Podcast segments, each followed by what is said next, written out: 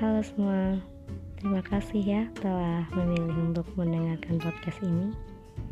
Di podcast ini, aku bakal sharing-sharing tentang pengalaman-pengalaman aku, masalah-masalah yang pernah aku hadapin, dan tentunya cara penyelesaiannya.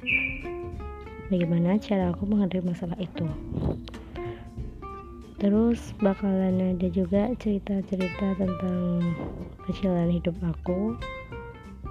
Ya mungkin bisa motivasi kalian buat yang lagi galau lagi bad mood boleh banget mampir ke sini. So buat kalian yang tertarik dengan cerita-cerita selanjutnya selamat mendengarkan